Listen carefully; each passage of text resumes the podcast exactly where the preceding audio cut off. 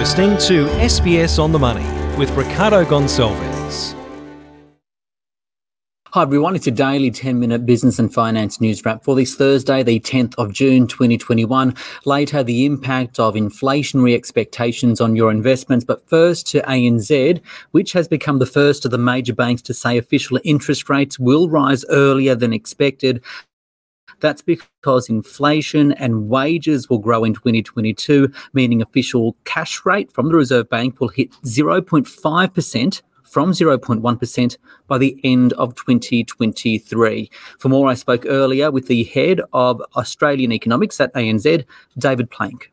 David, you say that the two conditions for a rate rise will be met earlier than expected, namely inflation at above 2% and wages growth at 3%. What will be driving it? So we've got it happening uh, through actually by the end of 2022, actually. But you know the the RBA has made it clear it wants it to be sustainable, so we'll wait a, few quarters to see what happens. But what's driving it really is just the continued economic improvement.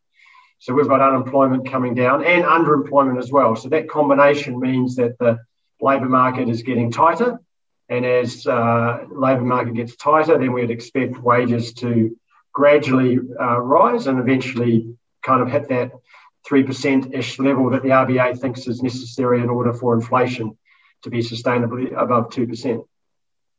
So you're saying uh, from 0.1% to 0.5% from the second half of 2023.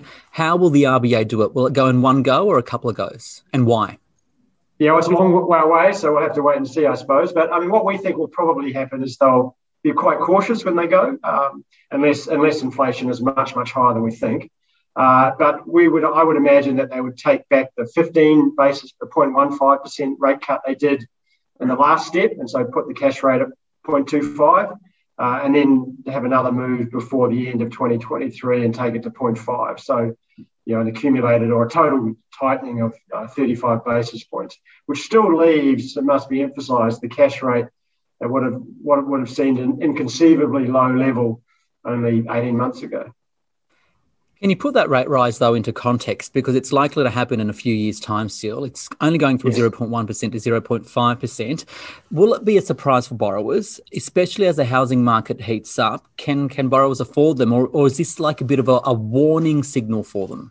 Well, it's still exceptionally low. If, if interest rates do get to 0.5% uh, by the end of 23, it'll be because wage growth has picked up. So consumer or household incomes will be growing faster than they are now. So that means that if you like, that they can afford um, somewhat higher interest rates. Um, of course, some interest rates have already been rising. We've already seen fixed term interest rates rising, and we think that we'll see more of that. By the time we get to 2023, I think it'll be very clear whether or not interest rates are going to go up. So I don't think it'll be a surprise. And you know, when people apply for a mortgage and, and, and get a mortgage, they're not taking a mortgage out on the basis of the current interest rate anyway.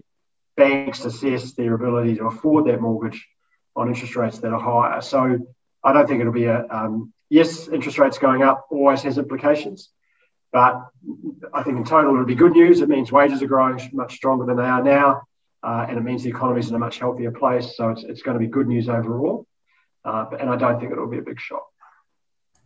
I guess the other interesting part of this is, I guess, the politics behind it, because the RBA has been banging on about how, how we don't expect the, these conditions to to to come into play until 2024 at the earliest. If if they are forced to raise rates earlier, will, will it impact their reputation?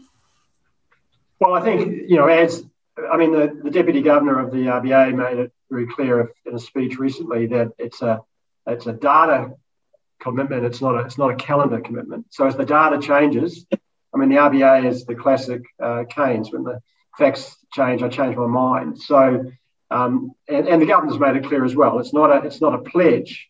It's an expectation. And so, as if, if the data changes and things improve much faster than they expected, then you'll see their language change. And their language has already changed.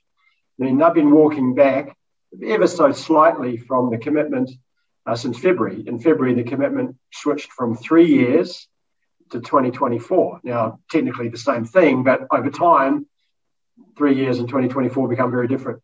In May, in the statement, the language changed. I suspect that when we get to August and the RBA updates its forecast again, I would not be surprised to see a further shift in the language. But again, I think the RBA's messaging is going to be this is a forecast. You know, we're a long way away from this happening. I think that RBA's messaging in the next uh, few months, if not longer, is going to be very much if we do anything, we're going to be very cautious. Um, you know, the economy is improving, yes, but it's still a long way from where we want it to be. So I think their message for quite some time is still going to be around uh, the need to provide, you know, extraordinary levels of support to the economy for some time yet. David Plank there, the head of Australian economics at ANZ, to the Australian share market now, which hit a record high. The S&P ASX 200 up 0.4% at 7,302. Technology stocks rallied. For more, I spoke with the CEO of Fat Prophets, Angus Geddes. Angus, the markets are really waiting for this US inflation data out later tonight. What are you expecting it to say? Look, the market's looking for a CPI print of about 4.7%. Uh, it's anybody anybody's guess as to what the number will actually be, but I would not be surprised if it errs on the top side and we get a quite a strong inflation number tonight. So ultimately, what what does that mean? What does it mean for the market, and how does one position themselves as a result? Are there any opportunities for it? Well, the central banks are basically saying that inflation is going to be transitory, and I think there's two camps in the market. One camp believes that inflation will pass and it's just going to be a, uh, a blip on the horizon. And then the other camp, uh, which believes that inflation is going to be more entrenched. So I think markets will be very focused on the underlying numbers, the quality behind those numbers, and as to you know getting a read on where inflation is actually headed. What does that mean, though, with your expectations about how you're positioning yourself and where you see the opportunities as a result of where you think inflation is going?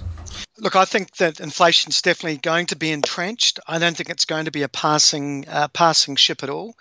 And so we're looking for uh, interest rates to actually rise at the long end of the yield curve over the next sort of six to 12 months as, uh, as prices uh, increase.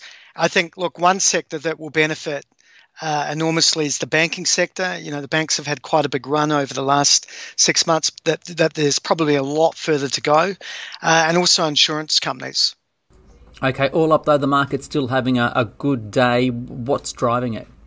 The property trusts are having a, a, a really good day today. Uh, most of the major ones are up between sort of 2 and 3%.